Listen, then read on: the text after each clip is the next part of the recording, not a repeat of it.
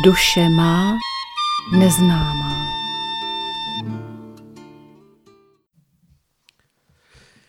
Milé posluchačky, milí posluchači, s radostí vás vítáme u poslechu pořadu Duše má neznámá, pořadu, který je součástí středečního vysílání Rádia Bohemia ze středočeské redakce.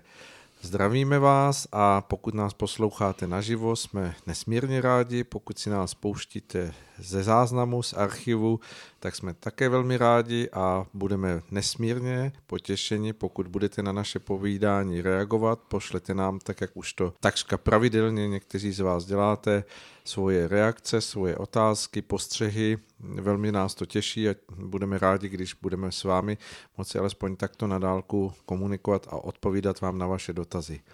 A protože hovořím v množném čísle, tak asi všichni víte, že hned vedle mě, tady u mikrofonu, který je nastavený přímo na jeho poses a jeho postavu, je tady pan Vít Sirový, kterého s radostí zdravím. Zdravím všechny posluchače. Tak, od mikrofonu vás zdraví Aleš Svoboda a můžeme se do toho pustit. Pane Sirový, mnoho se toho událo od našeho posledního vysílání a teď to myslím skutečně jako celkově, nejenom to, že se dějí nějaké věci v české zemi na Slovensku, ale že se událo mnoho věcí celosvětově i, ve vesmíru, tak jak už, už jsme několikrát zmiňovali. Tak pojďme eh, to, co máte nachystáno, zmínit pro naše posluchače, co považujeme tak za důležité. Třeba pojďme začít od toho vesmíru. Už jsme tady mluvili o kometě Borisov. Tam jenom tak pro doplnění, že už se změnily některé ty původně vypočítané hodnoty oproti těm dřívějším propočtům.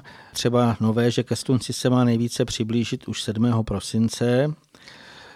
Zajímavé je, že ta původně přímá cesta přes ten mezihvězdný prostor, už taky jsou tam vlastně takové ty zobrazení, že už se odkloní k tím gravitačním tahem našeho slunce, už letí rychleji, více než 155 tisíc km za hodinu a ty hodnoty, co tady vlastně uvádíme, jak to jsou koncem října, proletala souhvězdí Mlva okolo královské hvězdy Regulus. Hm, to si myslím, že možný, mnozí i možná znají. E, ty pozorovateli popsali jako pulzující kometu. Ona má nádherně modrou barvu, já jsem to ještě u žádné jiné komety neviděl, to je ta fotografie e, Zablova kosmického teleskopu. Zase to bylo teda ještě ze září, jenom dodávám. A jsou to krásné modré odstíny až po takovou královskou modř, takže pokud byste i chtěli, máme odkazy na to. Mm, je to i takové potěšení pro oko. E, to, co se děje z toho pozemského dění, tak možná, že mnozí zaznamenali v říjnu ty obrovské požáry e, v Kalifornii. To byly takové i titulky, které se objevovaly, že to vlastně ohnivá zkáza. A bylo to vlastně, že jí, tam se psalo, že jí služuje desítka nezvladatelných požárů byl tam vyhlášen stav nouze a e, v podstatě spíš tady dáme takový ten nadhled. My, když si to ještě představíme, jestli někdo trošičku zná ten mapu Ameriky, tak San Francisco leží na okraji pouště, e, vedle ní je ten zlom San Andreas. Obecně e, tam je obrovské horko. Letošní léto a v podstatě i to pozdní léto, to bylo překvapivé pro všechny. Říkali třeba 42 stupňů ve dne, 37 v noci nesmírně suchý vzduch, eh, ta vlhkost se prý pohybovala v řádech eh, jednociferných eh, procent a obrovský vítr, naprosto nebývalý, 120 km v hodně, takže oni nemohli vůbec nic hasit. To v podstatě bylo pro ně skutečně si to můžeme představit jako apokalypsu, protože přinutilo to tam ty obyvatele k masovým evakuacím, asi 200 tisíc muselo 200 tisíc lidí muselo opustit nuceně své domovy. Dva miliony lidí bylo bez proudu. Představte si několik dní, když nešel proud, to znamená klimatizace, chlazení, výtahy, nic. To právě pro tu naší moderní dobu je typické, že ty nejuž, jako řekněme, nejvyspělejší ekonomické státy, oni jsou závislí totálně na elektřině. Tam se ani neodevře prý vrata od garáže, když nejde elektřina. Tak to tam více dní nešlo v podstatě eh, i oni sami jako nazývají, že to je nějaké varování, že to je začátkem mnohem většího dění. A my, když se na to podíváme z toho nadhledu, tak ještě bychom tam dodali, já jsem přesvědčen, že to je poslední varování od bytostných. My už jsme tady před několika měsíci v jednom z pořadů mluvili o tom, jak se ten celý zlom San Andreas, nebo můžeme říct západní pobřeží Severní Ameriky až po Mexiko, Guatemalu, se neustále chvěje. Tam jsou desítky zemětřesení. V podstatě každou chvilku, a jsou to takové už ne ty malé, čtyři až pět, to je zemětřesení, kdy vám eh, nejen, že padá nádobí z poliček, ale už se posunuje postel. A v podstatě eh, je jasné, že se tam něco uděje. Tam to samo o sobě to místo je nepochopitelné, prostě kde si lidé udělají ty velkoměsta a jsem přesvědčen, že to nebylo nic takového náhodného, že prostě bytostní udělají tuto kombinaci obrovský vítr, obrovské horko, obrovské sucho a potom oni sami říkali, že jakýkoliv zdroj, malinkatá jiskřička eh, rozmíchá teda ten požár. K tomu se stalo samozřejmě, ono už je to teoreticky nebo aspoň ten, tato vlna požáru je za nimi, my uvidíme, co se tam bude vyvíjet, ale to vlastně nám to jenom tak prezentuje, jak stále silnější a silnější je to dění. To čtete v mnoha jiných případech. Když bych se ještě úplně k jinému kontinentu obrátil, tak zase v Africe, oblast třeba Sudánu a východ vlastně Afriky, tak tam zase obrovské deště po těch suchách, kdy třeba metr vody tam měli, zase zasáhlo to asi milion obyvatel, ty záplavy.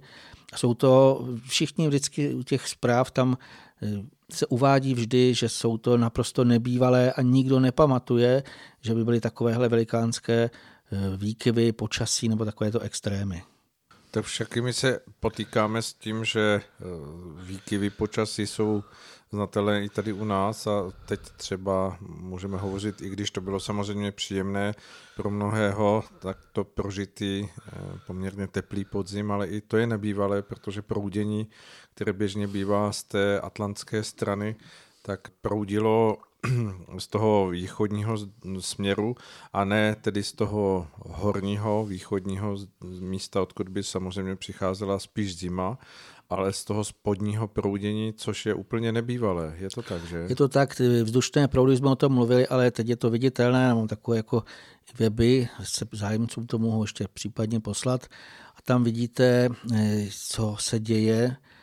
Ty vzdušné proudy jsou úplně naprosto jiné, proto v té Africe suché nejenom jsou obrovské deště a tropické bouřky a mm, na místech, kde běžně prší, tak eh, zase je tam sucho. To znamená, je jasné, že se něco děje, pouze otázka, kdy vlastně toto dění už přeroste pro to takové to závěrečné dění, protože jednoznačně tohle jsou všechno přípravy, jsem přesvědčen.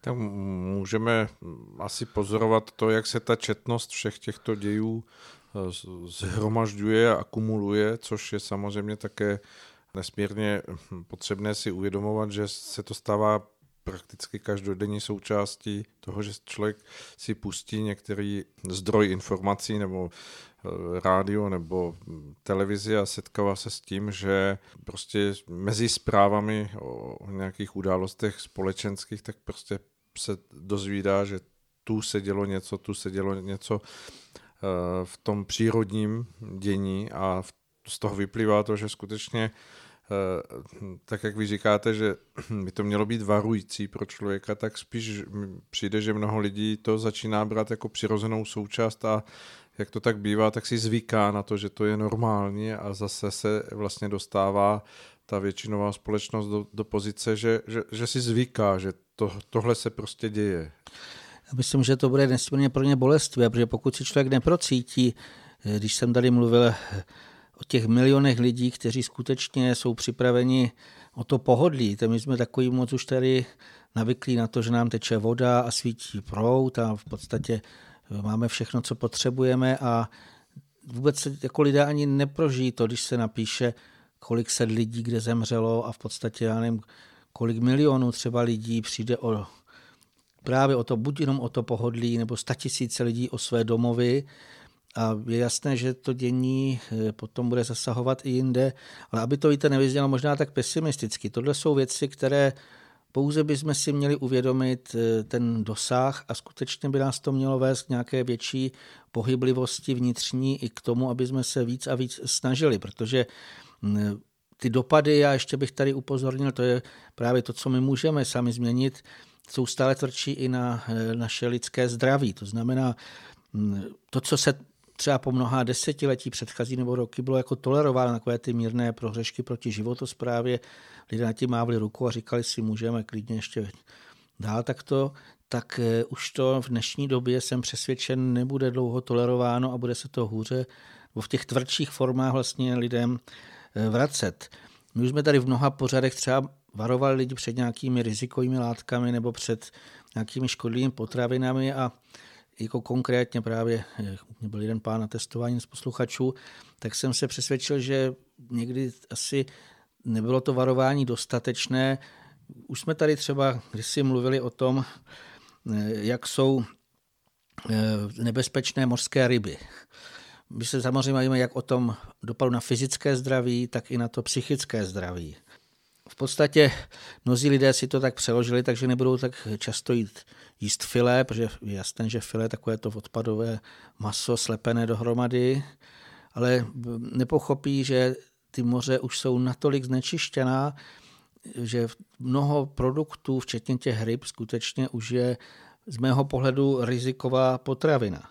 Tam jsou vlastně dva faktory, které se staly mm, jakoby tím protikladem tomu, co ještě třeba známe my z našeho dětství. Už jsme nějací pamětníci tady s panem Sirovým, kdy se právě propagovalo, jestli mořské ryby jsou zdravé, je v nich jod, je v nich spousta látek, eh, vitaminů, prvků, hm, je v nich eh, vlastně ten důležitý olej rybí, který samozřejmě zase ještě naše rodiče užívali, aby měli dobře narostlé tělíčko. A tak eh, zůstalo vlastně v podvědomí to, že jíst ryby z moře je vlastně dělá něco, co, co člověk dělá to nejlepší, co může, ale mezi tím se stalo to, že za prvé rybářské lodě, které eh, nabírají eh, vlastně ty, ty úlovky, tak jsou pořád v dosahu určitých břehů, odkud se po celá desetiletí dostávaly nejrůznější splašky z měst, řek a ta kontaminace těch pobřežních vod je obrovská a lodě musí vyjíždět daleko dál na moře, aby vůbec ulovili nějaké množství ryb. A druhá věc je, že tak, jak to je nám lidem vlastní, přišlo se k k takzvanému pěstování mořských ryb ve farmách, to znamená, že to jsou celé obrovské lokality ve vodách, které jsou pod vodou oplocené nebo za, za, za, zahrazděné, aby ryby neutekly. A v těchto kumulacích se pěstují ryby od malých plůdků, tak jak to známe třeba u kaprů v rybnicích. No ale ty ryby samozřejmě nemají přirozený zdroj potravy a tak se dokrmují a světe div se to dokrmování těchto ryb zase probíhá spíš jako z odpadkového zdroje, eh, to znamená různých mouček a druhů látek, které jsou velmi často plné eh, mnoho škodlivin, takže ty ryby, které se pak dostávají z těchto farem a samozřejmě eh, nechceme paušalizovat, existují určitě farmy, které se snaží fungovat čistě, ale většinově k pokrytí trhu Eh, se mm, dostávají na stůl mm, ryby, které jsou mm, kontaminované úplně jinými eh, zdroji látek než těmi pozitivními, kvůli kterým jsme se my jako děti učili jíst mořské ryby. Já bych tomu to ještě dal jednu věc. Eh, takové ty propagace, ono je to vždycky potřeba brát s rezervou, už za našeho mládí, protože to se taky říkalo, jestli margaríny jsou zdravé. A do dneška, prosím vás, někteří Odborníci v úvozovkách tvrdí, že se mají mořské ryby jíst dvakrát denně. Jo, to, ne, pardon, dvakrát týdně, omlouvám se. Dvakrát týdně, že se má do jídelníčku zařadit mořská ryba. A zajímavé na tom je, že ty sami odborníci řeknou, že zároveň jsou ty ryby mořské největším dodavatelem například toxické rtuti. Hmm, tam, eh, když bych ještě eh, přeskočil ty farmy, k těm se ještě potom třeba vrátíme, tak když si uvědomíme, kolik lidé jenom v úvozovkách jenom dodali rtuti takzvaně z amalgámů. No, neví se o tom, že vlastně amalgám nařídil Hitler místo zlata, aby ušetřil. Potom se to rozšířilo po, po druhé světové válce po celém světě a ty tuny, jako konkrétně jenom té rtuti, tak e, to je neuvěřitelné. E, říká se, že vlastně, že během 20. století se zvýšila koncentrace toxické rtuti v životním prostředí na trojnásobek, to znamená i v té vodě. Takže já jsem přesvědčen, že i ty ryby, a to je to známé, je to oficiálně potvrzené, jsou doslova takovými, že oni to musí vychytat, oni tam v tom vlastně jako, oni tam v tom žijí, oni nemají jinou možnost, prostě mají vodu, která je po tolik už desetiletí neuvěřitelným způsobem, to jsou nejen ty Samozřejmě jedna část jsou třeba konkrétně, dříve se neužívali ani odlučovače, prostě se vyplivil amalgám do výlevky, to šlo do kanalizace, do řeky, to někde končí, v mořích, v oceánech. To je jenom jeden z příkladů. Eh, těchto těch škodlivin je nesmírně mnoho, samozřejmě všechny chemické provozy to tam pouštějí. Konkrétně, když si prostě představíme eh, obecně to znečištění, jak, jak je veliké, tak to pro nás je to ani jako nepřehlédnutelné. Mimo jiné ty, co vy jste ještě říkal v těch kádích, nebo oni tomu říkají skutečně kádě, se udělají velikánské.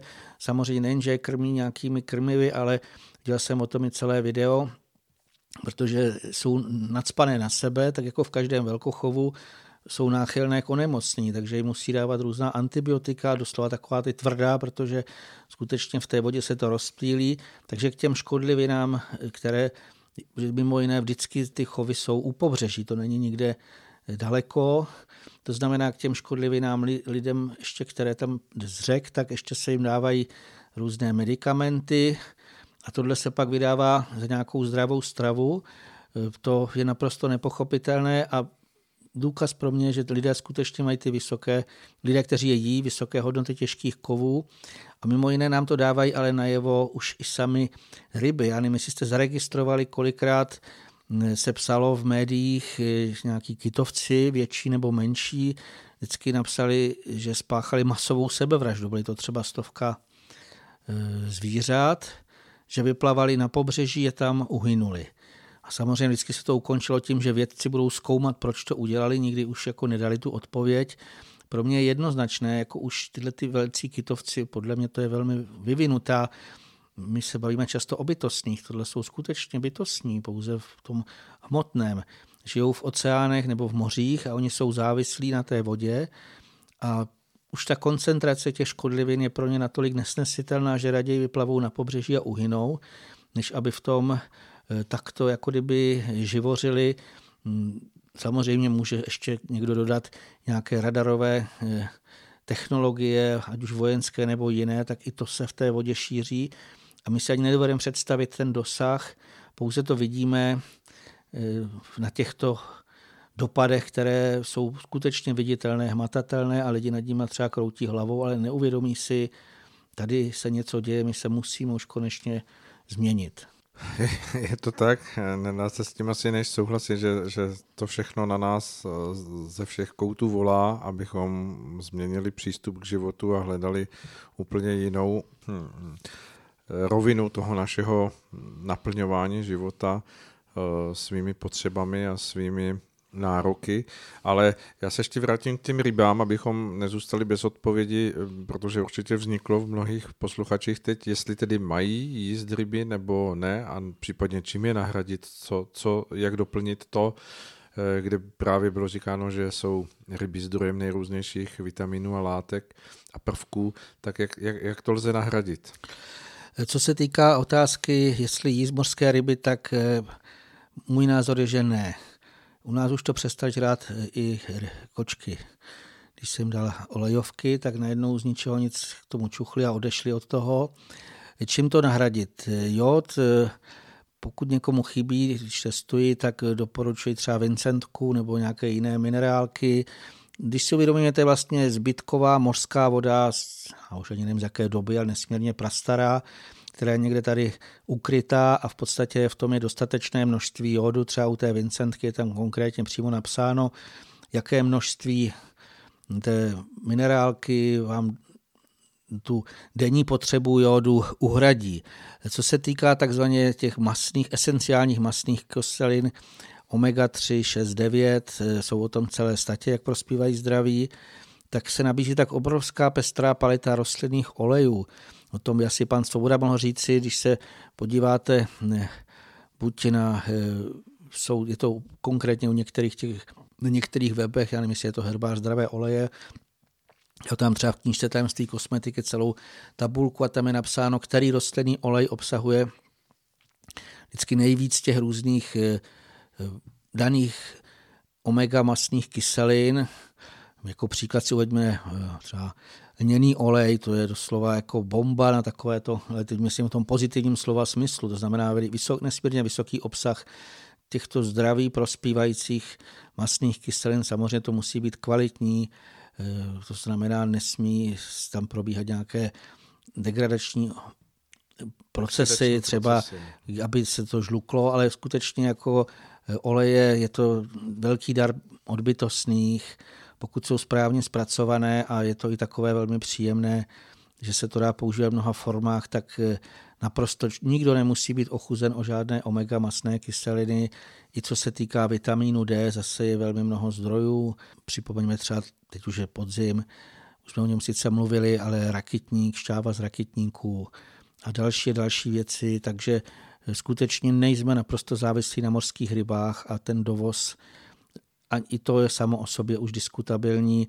Jak byste mluvil o těch lodích, tak tam mm, zase se měl takové ty pořady, jak se právě protože už se vylovily některé oblasti, tak se stále zdokonalují ty techniky a oni mají takové veliké nějaké jako kdyby já se to představit hadici, kdy teda nasávají ty ryby z mořského dna a v podstatě nejvíc zatížený těžkými kovy jsou ty hlubinné ryby a ještě velké ryby. To je ten veliký jako rozdíl pokud byste někdo občas dal nějakou sardinku třeba, tak to jsou povrchové rybičky, které nežijí tak dlouho. Samozřejmě, kdyby jsme teoreticky věřili tomu, že to je opravdu z nějakých, ale aspoň relativně o něco málo čistších vod, v Atlantiku třeba, ale na druhou stranu ty techniky právě stále se zlepšující způsobují, že uloví všechny možné ryby a ani to není nic etického, tak to bytostné vlastně zneužívat. Takže můj názor je, že bez těch mořských ryb eh, se obejdeme. Doufám, že to neposlouchá nějaký prodejce, aby pak mi nepřišel co se mnou vyřídit. tak uvidíme, jestli si někdo ozve.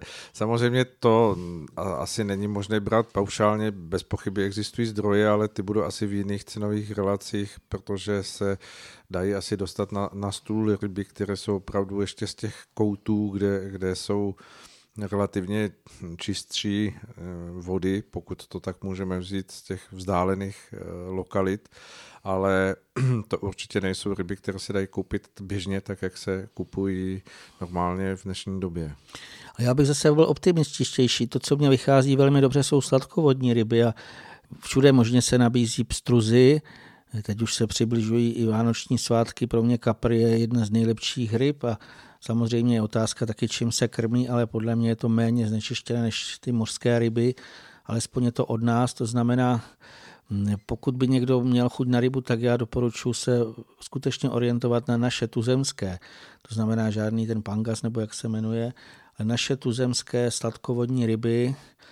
A právě třeba ten pstruh, to je ryba, která si myslím, že nemůže ani být v silně znečištěných vodách, takže Dá se to jednoduše nahradit čerstvými hm, našimi tuzemskými rybami, teď nemyslím, že někdo rybář, ale všude možně se prodávají, takže ani bez ryb nemusí člověk být, akorát nepotřebuje zdaleka dovážené mořské ryby.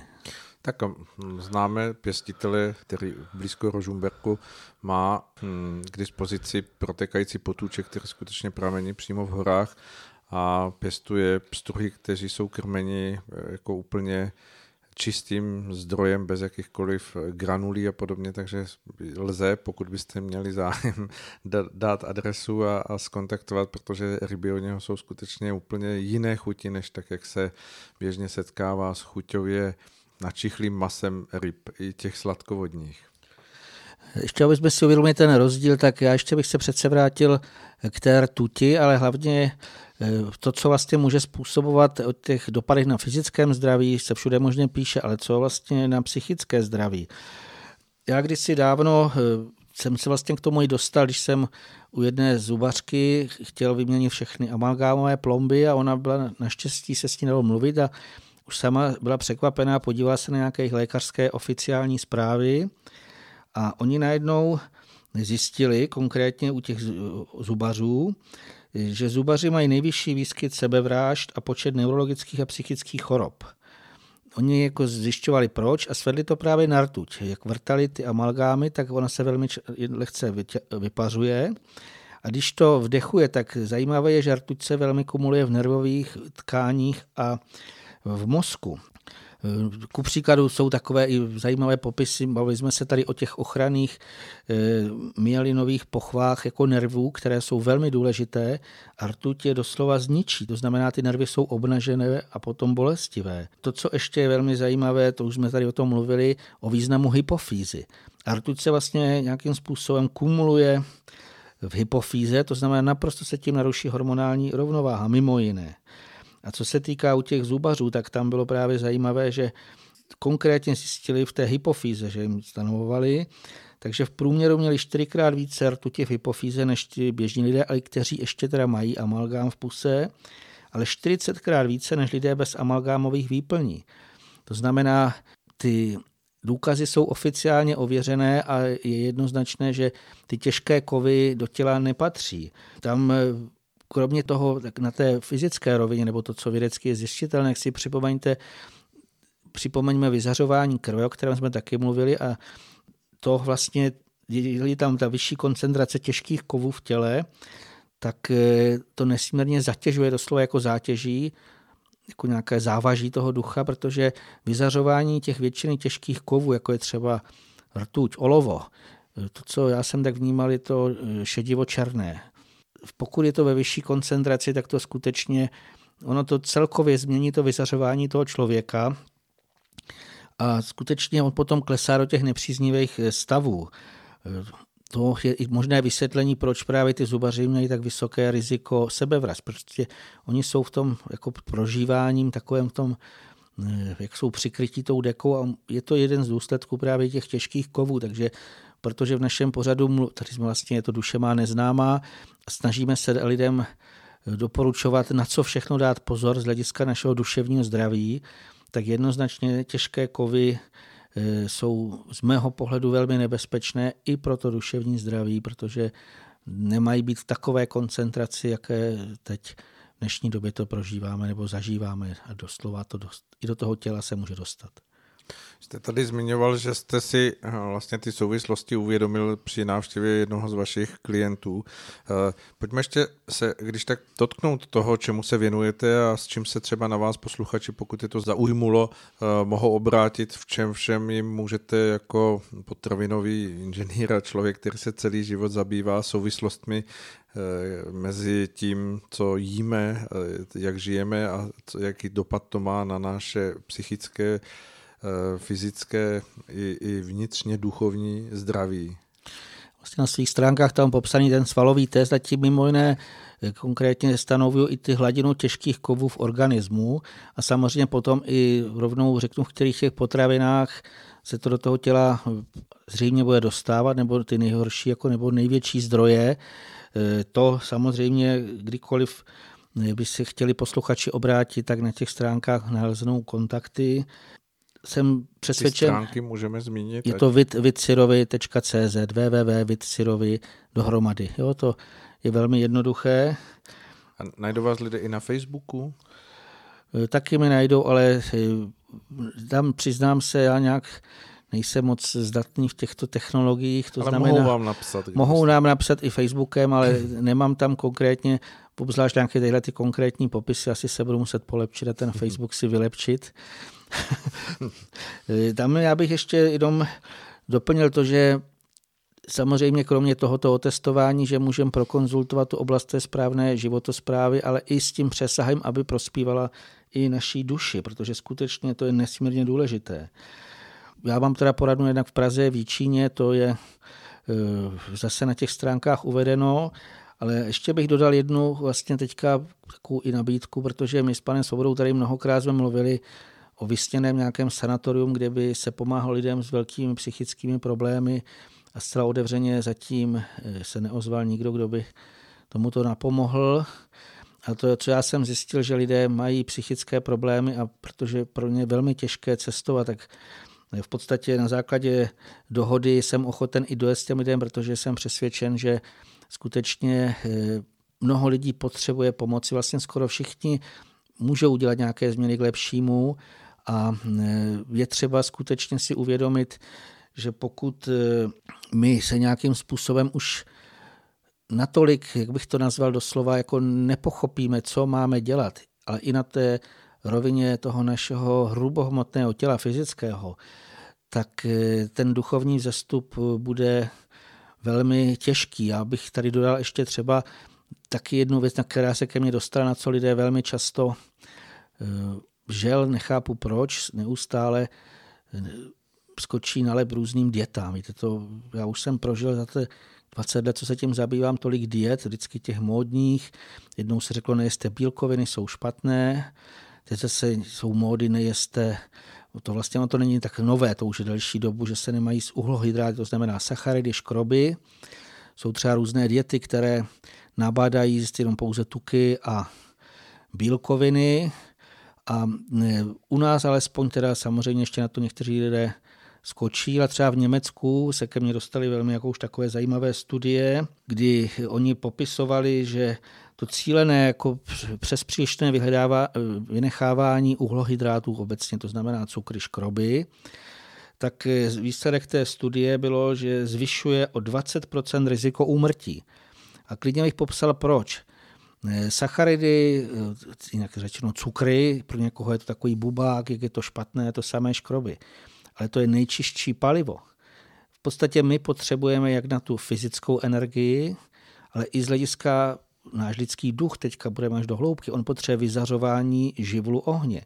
Neustále potřebuje mít v sobě takové to vlastně zdroje, jako kdyby si představte si, každá buňka má své vlastní kamínka, jako vy si v zimě zatopíte, tak ona potřebuje kamínka a potřebuje v tom topit. Pokud se tam topí tuky, oni samozřejmě jdou taky spálit, ale je to mnohem složitější. Pro játra je to mnohem větší zátěž. Bílkoviny zase jdou spálit, ale problém je v tom, že zase zatěžují to tělo něčím to znamená, jakákoliv jednostrannost takováto extrémní škodí. A i to jsem překvapen, že skutečně mnozí posluchači neustále jako se jim to zalíbí, protože se napíše, že jak je to módní, jak se hubne potom a vidí třeba takový ten krátkodobý užitek, nebo ani můžu říct užitek, prostě něco, co po čem touží, ta představa toho hubeného těla, je pro ně mnohdy mnohem důležitější než delší plnohodnotný život a i vlastně i to psychické zdraví. Já bych tam ještě připodobil jednu věc, protože vraťme se teďka ještě skutečně k našemu lidskému duchu. Představme si ho jako semínko. Semínko, ono se muselo, aby se mohlo vyvíjet, být vnořeno do hmotnosti, představme si to jako půdu země. To je celkem známé. Ale aby mohlo to semínko do, jako růst, vyrůstá rostlinka, potom nějaké plody, ty musí dozrát tak každý si myslím, ať už pěstuje na zahrádce doma nebo jinde, on ví, že pozemské semínko, aby vyrostlo, že musí mít jednak vhodnou půdu, které musí mít určité živiny. To je naprosto známé. Zálivka vhodná, samozřejmě světlo odpovídající, jinak to semínko nevyroste. A ta rostlina zase, pokud něco chcete vypěstovat na zahrádce, tak já vždycky jsem naprosto fascinován, když jsem navštívil nějaké opravdu dobré pěstitele, kteří Mm, dávají těm rostlinkám, co potřebují. To znamená, e, samozřejmě pohnojí třeba koblížky a jsou různé prostředky. Pan Svoboda má třeba zase jich rostlinobudič, kde je mnoho i takových těch dalších složek, jako jsou enzymy. Samozřejmě potřebuje teda dostatek vláhy, potřebuje to světlo. A jaký je rozdíl mezi rostlinou, to jsem z toho byl naprosto fascinován. Například jsem byl úplně zmílen, když jsem si myslel, že na jedné zahrádce roste veliký pohorek a on to byl česnek. Tak silné měly v podstatě ty eh, rostliny, eh, ty stonky a prostě jsou ty obrovské rozdíly a vidí to člověk právě na tom, to, co si vy pěstujete. Ale teď si představme, náš pozemský, nebo náš základ vlastně, lidský duch, on skutečně se neobejde bez těchto nějakých, když bychom dali v úvozovkách živin, on potřebuje spíš vyzařování, ale prostě bez darů bytostných. Lidský duch by zůstal, nemohl by nikdy stoupat ani duchovně pokud nedostane do toho ze svého okolí nějaké doplňkové záření. A v podstatě, když si uvědomíme, mluvili jsme tady o rybách a mnohokrát jsme mluvili o tom, jak jsou i různé jiné plodiny zatížené a jak jsou nesprávně pěstované. Oni nemají dostatek vyzařování. Když si uvědomíme to, co vlastně všechno lidský duch potřebuje, tak samozřejmě vodu, to je naprosto jednoznačné, zase čistou vodu bychom dodali. Potřebuje vzduch, vzduch a vůbec jako životní prostředí je zase v dnešní době, aspoň na většině míst u nás, naprosto, jak si bych řekl, už se vzdalo od normálu. Dokazují to neuvěřitelné zase bo mnoho případů i v tom hmotném. Když jsme tu mluvili o těch kytovcích, připomeňme si, možná se s tím mnozí setkali a mnozí, to byly i osobní tragédie, kolik v tomto roce uhynulo včelstev stovky včel, včelařům, kteří skutečně byli zkušení, pěstují to po desítky let a nikdy neměli takový problém, najednou jim uhyne úplně všechno. Mm, ještě to eh, bylo jaksi zhoršené tím, že jim nejdřív napsali dopis, že se budou stříkat nějakými pesticidy, třeba rozmezí čtvrt roku, které můžou devastovat včelstva. Ono je to skutečně devastovat, takže tam na vině jsou jednak velmi škodlivé a čím dál tím horší pesticidy, samozřejmě i různé z druhy záření, všechny možné mikrovlné, je toho víc a víc a kromě těch kytovců zase včely jsou tak nesmírně důležité a i oni ukazují, že v tom vzduchu je něco nedobrého. Tak já to jen doplňuji, aby jsme si uvědomili spíš i to, k čemu se chceme dostat pan, s panem Svobodou, že opravdu kromě toho velmi dbát na svoji životosprávu celkovou, jak aby jsme dostávali i z hlediska našeho duchovního růstu tu podporu, tak eh, ještě se k tomu vrátíme v tom dalším, skutečně to doplňkové, ještě potřebujeme čerpat světlé proudy z hůry. Bez toho se náš lidský duch skutečně nemůže natolik eh, rozvibrovat, on se má skutečně zachvívat, prožhavit, rozhořet jako plamen, aby teda mohl usilovat vzhůru a potřebujeme jak dary bytostných, tak ty světlé proudy z hůru. Tak a náš pořad teď potřebuje krátký oddech a pustíme si pěknou písničku.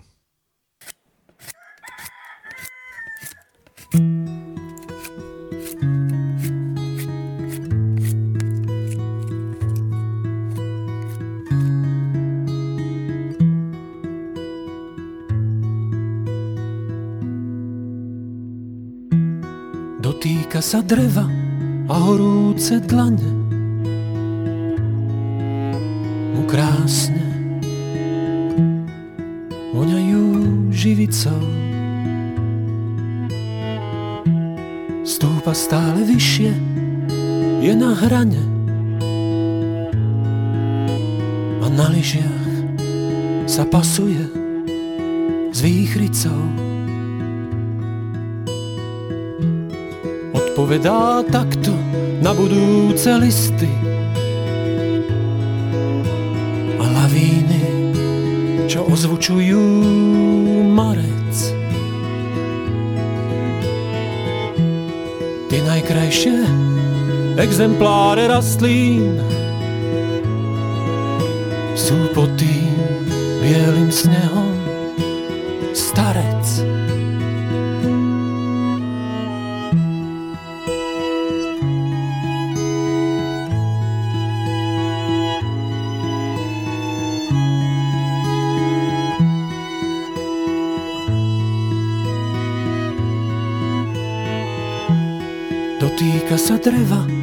liečivé ruky. Tie sú celkom hnedé od slnka. Spomína na jeseň a ložiská brusníc.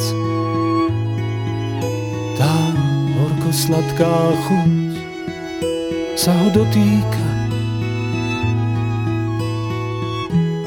odpovedá takto, možno aj sám sebe. A vietor mu bráni dýchať.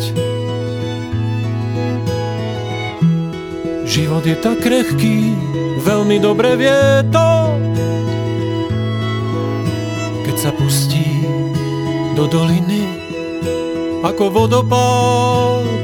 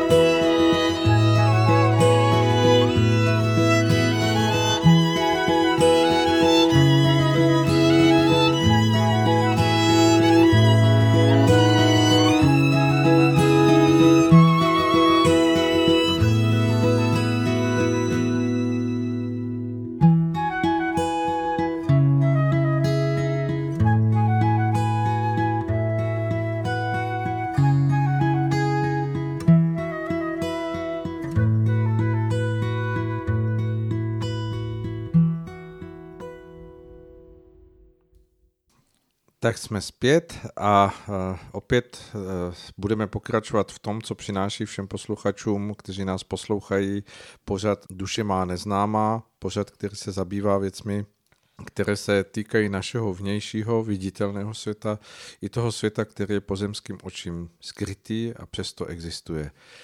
Pane Sirový, my jsme před eh, písničkou hovořili o tom, jak je důležité, aby náš duch čerpal ta doplňková záření, aby se napojoval na ta potřebná proudění, která jsou pro něho životně důležitá, proto aby se náš duch mohl vyvíjet zdravě, čistě, opravdově. Eh, jak, se k těmto zářením dostávat, nebo jak se k ním přibližovat? To by bylo úplně na celý, nejen jeden pořad, ale několik pořadů. Eh, samozřejmě možná už v tomto bodě bychom se mohli zmínit, už jsme tady v minulém pořadu zmiňovali stránky cesta pomlčka grálu CZ, tam konkrétně i o světlých proudech a o tom, jak vlastně jsme provázáni nejen s tím hmotným, ale i s tím, co je nad námi. A to je eh, celý řetězec bytostných. Já myslím, že ještě se o tom k tomu spíš vrátíme který skutečně jaksi nám se neustále snaží mm, pomáhat eh, už naprosto od začátku to, co tady naše země vznikla, v se sformovala, tak eh, ten, kdo se trošičku aspoň zabývá těmito dějinami, vidí, jak nesmírně dlouhou dobu skutečně to byly jen vyšší bytostní, které zase jsou opět popisovány v článcích na stránkách Cesta grálu, jak dlouho vlastně tu pak byly zvířata různá, když sem vlastně přišel člověk, to znamená odborníky na to vlastně mimo jiné bytostní utváří i pozemská těla.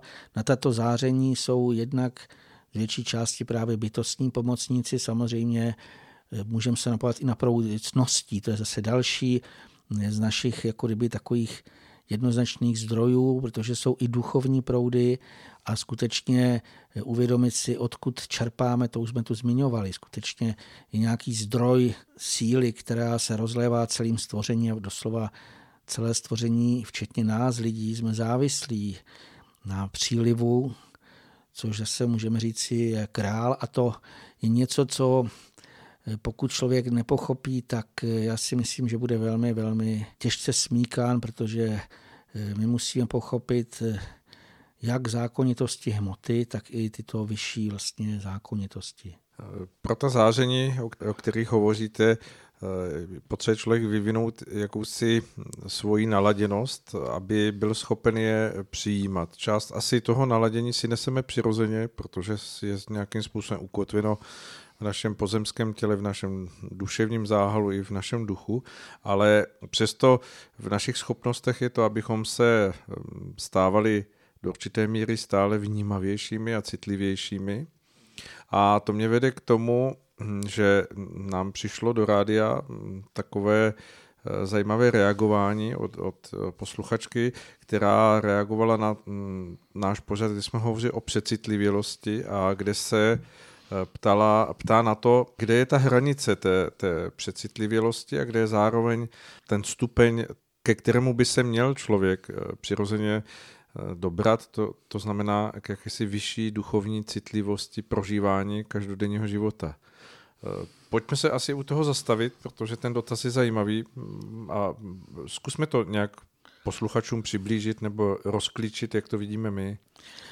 My ho ještě potom tady více přečtem, že ten dotaz má více jako kdyby eh, pod nějakých tady takový pod skupin, ale eh, co se týká té citlivosti, tak když my si uvědomíme, jak se má projevovat náš lidský duch, který se probudí, tak eh, úplně na počátku ještě bychom znova zmínili jednu věc každý lidský duch, a může to být i skutečně duch spící, nebo může to, co se už říká, že už jsou duchovně mrtví ti lidé, on vyzařuje.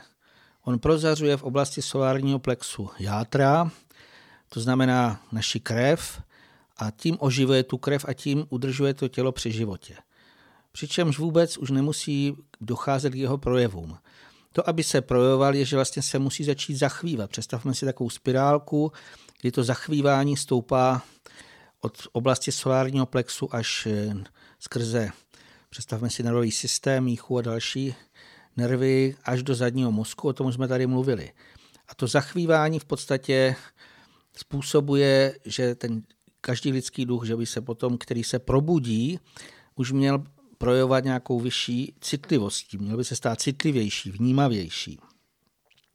Z toho i vyplývá, že vycítuje víc než ostatní. Jakmile se rozvibruje touhletou duchovní energii, ten eh, zadní mozek náš, představme si to, to může jít ještě vejš jako takovou nálepku, tak najednou musíme něco vnímat navíc, než to, co řekněme vnímají ty ostatní, kteří jejich duš, duch jenom prozařuje to tělo, ale rozhodně se nehýbe, nerozvibruje se. Jo? Ne, představme si to jako kmitání, spirálku, která jde jako, je to ten velký rozdíl.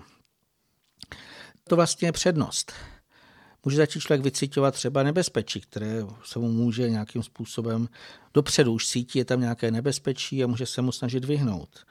Nějaké události může vycitovat nebo vnímat něco, co se skutečně chystá a může se na to připravit.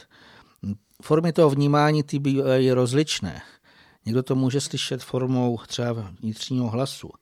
Jo, to znamená, stává se ten člověk takzvaně jasnoslyšný, Někdo může být i jasnovidný, má nějaký obraz, prostě vidí nějaké varování a skutečně jak si to je nesmírně prospěšné, protože nám to může pomoct třeba víc než polovinu nějakých tragických událostí se jim vyhnout. Jako příklad někdo měl i ve snu nějaký vlak, který měl odjet, že se nabourá, on odhlásil jednoduše v podstatě se a nebo nejel s tím vlakem a ten vlak se skutečně naboural. Podobně měl lidi třeba mnoho varování před potopením Titaniku a nikdo jako zase, většina z těch, eh, i kteří by to mohli slyšet, eh, na to nereagovali a proto se tam mnozí utopili. Tohle to vlastně všechno je správné. My můžeme slyšet touto cestou, jak teda duchovní pomocníky, ale i bytostné pomocníky. Hm, ty můžou nám poradit, co máme dělat, třeba kam máme jít, když se ztratíme, nebo se nám něco ztratí, nějaká věc, to skutečně jaksi je obrovský přínos. My bez nich jejich pomoci jsme velmi často naprosto eh, bezradní. Ale teďka ten postup je takový, že člověk, který už jaksi má nějak odevřen tu schopnost, tak on by měl vyslovit prozbu, poprosit pomocníky vnitřně, prostě nás ne nahlas, aby nám pomohli nebo poradili. A pak můžeme slyšet třeba formou vnuknutí myšlenek, běž tam a tam. Už tam vzniká trošičku problém, aby to bylo taková ta naše naprostá důvěra. Já nedávno jsem se přesvědčil sám u sebe, že jsem je slyšel, když se nám ztratil pejsek, řekli mi běž tam a tam a já po nějaké době si říkám, to už je daleko, to už nebude. A můj rozum to převážel, vrátil jsem se a přesně tam byl. Takže s důvěrou vnímat, oni nám poradí, řeknou nám, udělej to a to. V podstatě obdobné děje přijímají při inspiraci. Člověk se něčím intenzivně zabývá, něco prostě skutečně chce vyřešit a není to jaksi z hlediska nějaké ctižádosti, ale chce někomu třeba pomoci a ten prvotní impuls teda jde z toho člověka a potom může z toho takzvaně neviditelného světa přijde odpověď nebo nějaké ty doplňující informace. V té otázce tam ta paní vlastně se ptala, někde našla že jsou to schopnosti, které lze označit já teda nejsem angličan, přečtěte to vy radši vy, pane Svoboda Hajk. Asi to řekneme česky, protože ať to nemusíme překládat.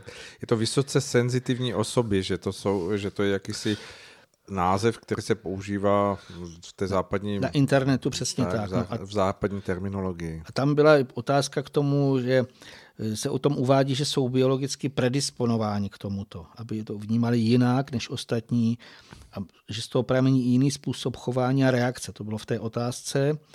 Tak my bychom k tomu dodali aspoň můj názor, je, že to není jaksi takzvaně biologická predispozice, ale je to spíše stupeň vnitřního vývoje. Člověk se už skutečně, nebo ten duch se vyvine k tomu a samozřejmě pokud se narodí na této zemi a narodí se mezi tu běžnou populaci, tak on má už nějaké jiné schopnosti a on se musí odlišovat od ostatních lidí. Nemůže být jako ti, kteří ještě nemají tyto vlastně schopnosti nějakým způsobem v sobě rozprobuzené. A samozřejmě tam eh, ty lidé, kromě toho, eh, že v podstatě se nebudou mnohých věcí účastňovat, tak většinou potřebují čistší potravu, čistší vodu, čerstvý, čistý vzduch, jako jsou na takové vlivy, kterým jiné lidé víceméně jim to ani nic neříká, tak eh, jim to už doslova jaksi dělá problémy v tom vydrže v tom znečištěném. Pokud to zůstává v té přirozenosti, tak tahle ta citlivost by nám vždycky měla prospívat. Bylo to v té otázce, do jaké doby to vlastně prospívá. Nesmíme nás upadnout do jakýchkoliv extrémů, protože eh, vlastně ty extrémy ty nás vykolejí a už pak eh, to, co je vlastně důležité ještě u té přirozenosti nebo u toho, kdy je to vlastně správná tahle citlivost, my sami bychom ji měli být schopni řídit svým vlastním chtěním. Buď se naladíme na příjem, jak už jsem říkal, poprosíme a nasloucháme, nebo jakýkoliv jiný způsob, kdo si osvojil a dostane tu odpověď. Ale můžeme taky se uzavřít těm přicházejícím vlivům, protože v tu chvilku, jak bude člověk citlivější a přijede třeba do velkého města, a pokud by zůstal otevřený, tak ho to totálně rozhodí. Pokud jak si je takhle člověk schopný to svým způsobem řídit, tak eh, řekl bych, že to je ještě správná, eh, nebo je to přirozené, zdravé, to bylo vlastně v té otázce, že takto reaguje člověk citlivý, ale ještě v tom zdravém projevu. Tam do, do té přecitlivělosti, to bylo v té otázce, to vlastně přechází tehdy, když člověk už ty vnější přicházející vlivy nedokáže opanovat a zvládnout. Aniž by třeba chtěl, tak na něj z okolí co, co si naléhá, doslova to nutí, nebo na něj útočí, aby udělal to či ono. No vnukává mu to nepatřičné myšlenky, které vůbec nejsou prospěšné. Mluvil jsem třeba o tom městě a to může kdekoliv. Těm lidem už to vlastně znemožňuje normální život. Samozřejmě to, co se nejčastěji uvádí, že to vyvolává nějaké umělé vyvolávání třeba mediální citlivosti. Vlastně se člověk přitom otvírá tomu nižšímu astrálnímu okolí, o tom už jsme mluvili, ale nemusí to být prostě nás ani nic tak špatného. Já tady se můžu podělit o své vlastní prožitky. Jako v podstatě se od mládí jako byl mnohem citlivější, i mě zajímaly jiné věci než eh, jiné. Jako v podstatě mi to nedělalo nikdy problémy, akorát jsem třeba nemohl hrát s kamarády fotbal, protože mi to neuvěřitelně nebavilo. Jsem radši šel pozorovat chrostiky do potoka, ale v podstatě dalo se s tím žít.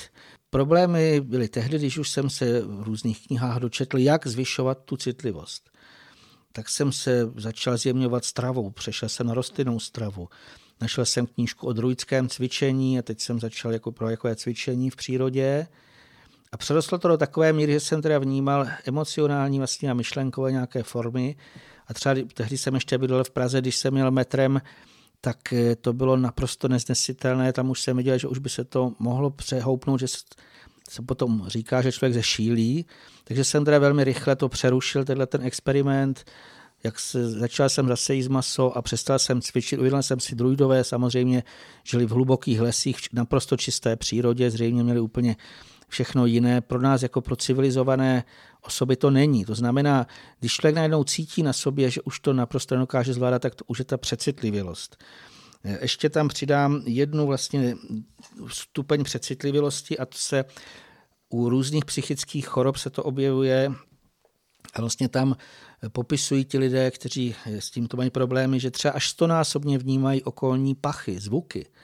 Představme si, jak je to bolestné pro ně. Doslova jako je to uváděš k šílenství. A přitom skutečně je to tím psychickým nastavením, protože v normálním případě můžou i třeba vnímat ten pach jako nepříjemný nebo nějaký hluk, ale nic eh, to s nimi neudělá, dokážou to vlastně v klidu vydržet. A to je zase typický příklad přecitlivělosti. Takže mm, vlastně takový ten zlom z mého pohledu je, že už nedokáží jednoznačně ty přecitlivělí lidé nějaký ten normální život zvládat. Dá se hovořit uh, o tomto tématu opravdu do široka, protože asi každý z posluchačů se setkal s tím eh, latinským pojmem fobie a těch eh, fobií je obrovské množství a oni do určité míry v sobě skrývají jakousi slabinu, kterou si člověk potom v sobě nese a kterou prožívá jako zintenzivněnou Eh, vnímavost pro něco, co druzí třeba ani nevnímají. Slyšel jsem, eh, že, že existuje třeba i fobie ze strachu eh, z květin v domácnosti.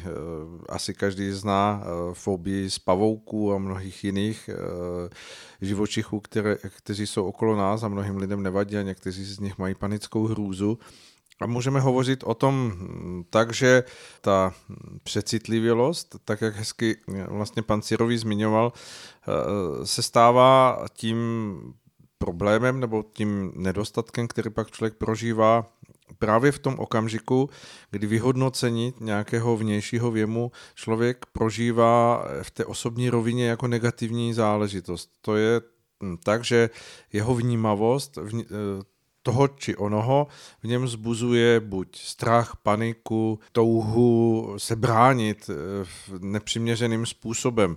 Všechno toto je vlastně, tak jak to bylo řečeno, nezvládnutá eh, přecitlivělost nebo citlivost, která přeroste potom do té eh, přecitlivělosti a která člověka postupně úplně eliminuje v jeho schopnostech zůstávat dál v té, v té běžné lidské společnosti a mm, je to, je to důvod k tomu, aby se každý takovýto člověk eh, skutečně nad sebou zamýšlel a snažil se hledat cesty k tomu, aby se v těch svých okamžicích, kdy, kdy se u něho eh, blíží ten okamžik toho jakéhosi stavu eh, vyšší vnímavosti pro něco, se od toho snažil v té své rovině schopností mm, odosobnit nebo zkusit se dostat nad to, nad to prožívání, které k němu doléhá, aby nespustilo ten okamžik té paniky nebo jakéhosi prožitku eh, strachu nebo reakce, která je neadekvátní, protože jistým cvikem to je možné zvládat a právě eh, to je v našich schopnostech, abychom postupovali životem tak, že eh, jsou-li věci, které jsou pro člověka jakýmsi traumatem, tak oni zároveň mohou být pro něho výzvou.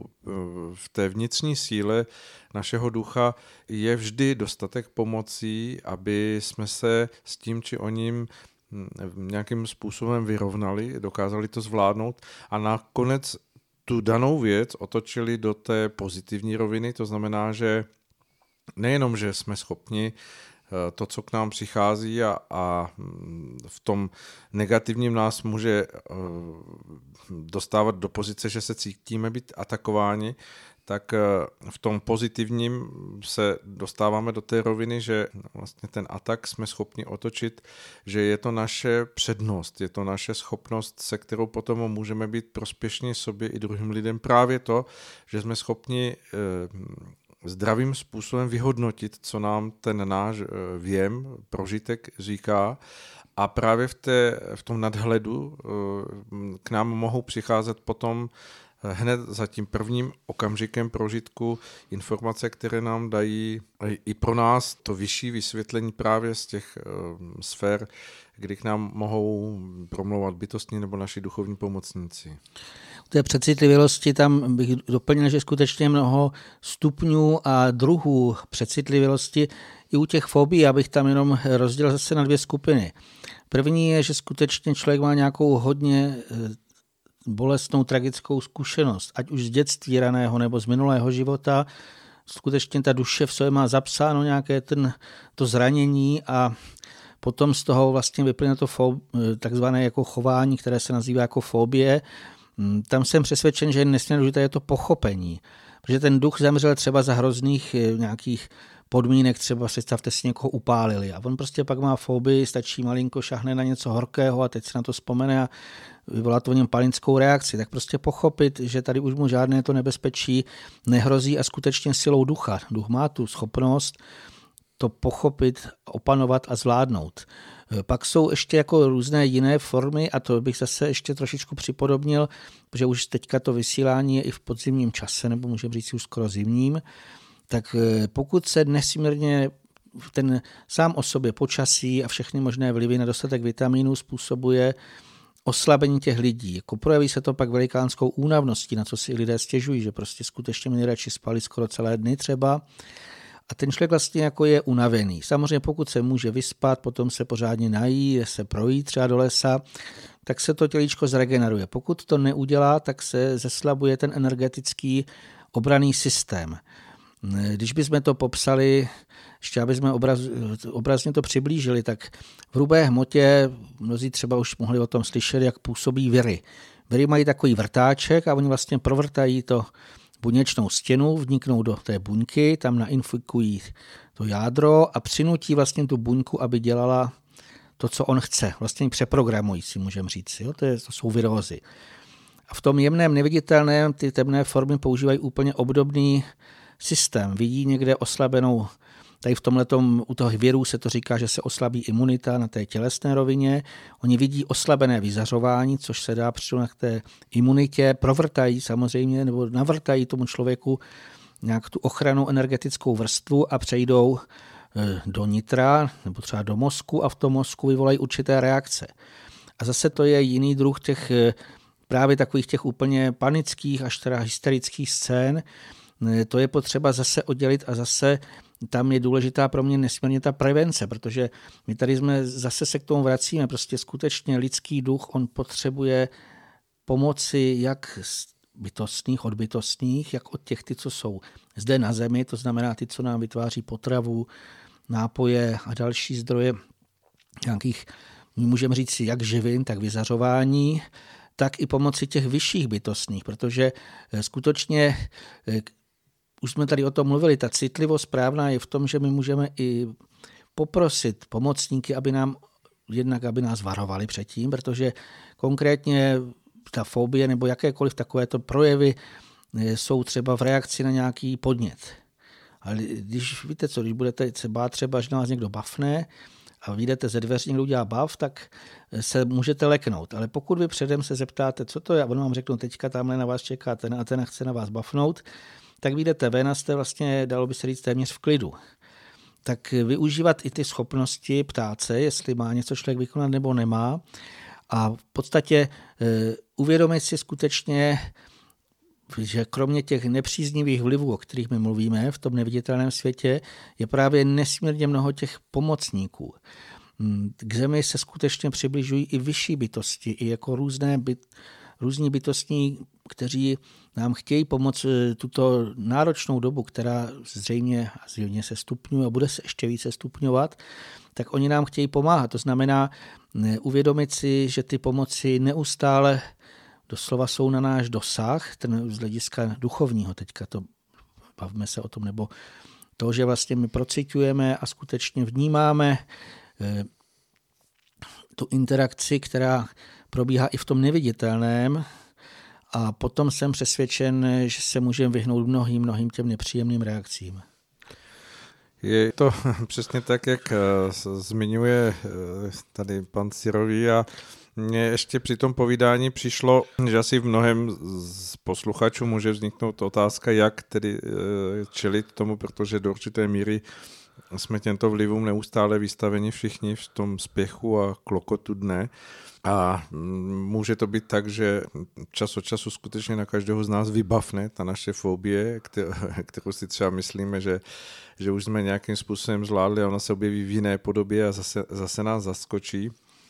A e, já si myslím, že v tom nějakém rychlo návodu je možné opět říct, že jedině vnitřní, čisté, radostné naladění, které se snažíme držet, pokud je to možné, neustále při sobě, je mm, jakási ochrana a, a vnitřní nastavenost takového druhu, že se v tomto eh, mnoho může eh, rozpustit.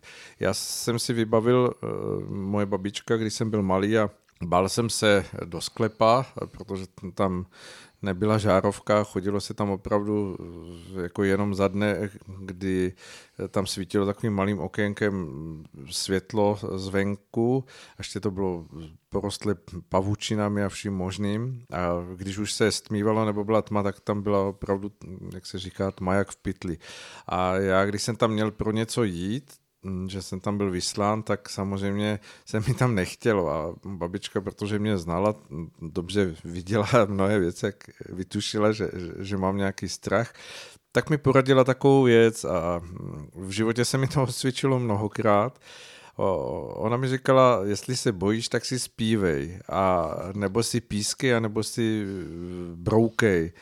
A já jsem pochopil eh, pak v mnoha dalších životních situacích, že když se člověk naladí na nějakou vnitřní, nemusí zpívat na hlas, ale vnitřní hm, písničku nebo skladbu, která je pro něho eh, jakoby zdrojem, oporou toho, aby si držel v sobě tu naladěnost toho radostného nebo toho, co mu dodává odvahu, tak zvládne všechny věci mnohem z nás, tak zkusme to, pokud vám to nějakým způsobem může být jako jakýmsi e, e, rychlo návodem, zkuste to ve svém případě, kdy cítíte, že se k vám blíží něco, nebo že, že vás něco zaskočilo, si rychle najít nějakou notu, která je pro vás eh, něčím, co máte rádi jako melodii a vnitřně si zkuste zanotovat a uvidíte, jestli vám to pomůže nebo ne. My jsme tady se myslím o tom zmiňovali, že radostný smích je největším nepřítelem temnot, ale obecně ta radost ta má obrovský přínos. Já bych ještě dodal eh, radostné nadšení, když se do něčeho zapálíte. Vy prostě víte, že něco opravdu chcete dělat a teďka je v nás taková ta čistá radost. A co vlastně ona dělá? Ona skutečně rozkmitává nebo rozpohybovává našeho ducha. Němčina má v tomhle tom trošičku přednost. Jestli někdo je Němčinář, tak by zjistil, že eh, to nadšení se říká v Němčině Begeisterung. Geist je duch, to je něco jako rozduchovnění se. A teď si představte, když jste opravdu nalezli něco krásného, ať je to krásná písnička, krásná kniha nebo pohádka, a vlastně takové to čisté dětské jako těšení se z toho, no to je krásné, tak e, je to mimo jiné skutečně dobrý návod, jak procházet i tou tmou, která je kolem nás, udržet si v sobě to radostné dětské čisté nadšení pro jakoukoliv věc, samozřejmě myslím v tom pozitivním slova smyslu, něco, co prospívá. Někdo se může těšit, jak za příští rok zasadí něco na zahrádce. Někdo se může těšit, jak si zahraje na housle. Já nevím, každý má to své, na co se těší a skutečně dopřejte si, obzvlášť v takovém tom chmurnějším, šedivějším podzimním čase, dopřejte si nějakou tu radost, to nadšení a uvidíte, že váš duch, když se rozhoří, tak už jsme tady o tom říkali, on i v tom temném okolí dokáže svítit a potom tam strach nemá místo. Tak je nádherné, že v závěru našeho povídání, protože jsme opět zase eh, na samém závěru naši, našeho vstupu do vysílání Rádia Bohemia, jsme se dostali k tomu naladění, které je skutečně hm, k dispozici každému, kdo po něm jenom zatouží a, a vnitřně eh, je schopen se zachytit těch eh, paprsků, které je jeho duchu mohou vlít více naděje, více odvahy, více radosti. Tak eh, skutečně ten podzimní a zimní čas tím, že se rychleji stmívá, že, že je mm, více času přes ten 24-hodinový cyklus eh, spíše tmy než světla, tak zkusme to projít tak, abychom si neustále drželi ten vnitřní jasný výhled, který nás vede k tomu, abychom si Eh, broukali nebo zpívali písničky nebo skladby, které nám dodávají naději a můžeme ji přelívat i na druhé eh, okolo nás. Souhlasím s tím a přeji všem skutečně dostatek toho radostného nadšení, které nás rozhoří, ten plamínek našeho ducha, on bude svítit a samozřejmě bude hned kolem nás světlej a teplej. Děkujeme vám za to, že jste si nás pustili, že jste poslouchali naše povídání a budeme se s vámi těšit opět zase na dalším středočeském vysílání Rádia Bohemia. Přejeme vám krásný čas, pěkný večer a pěkný poslech dalších pořadů. Naslyšenou. Naslyšenou. thank you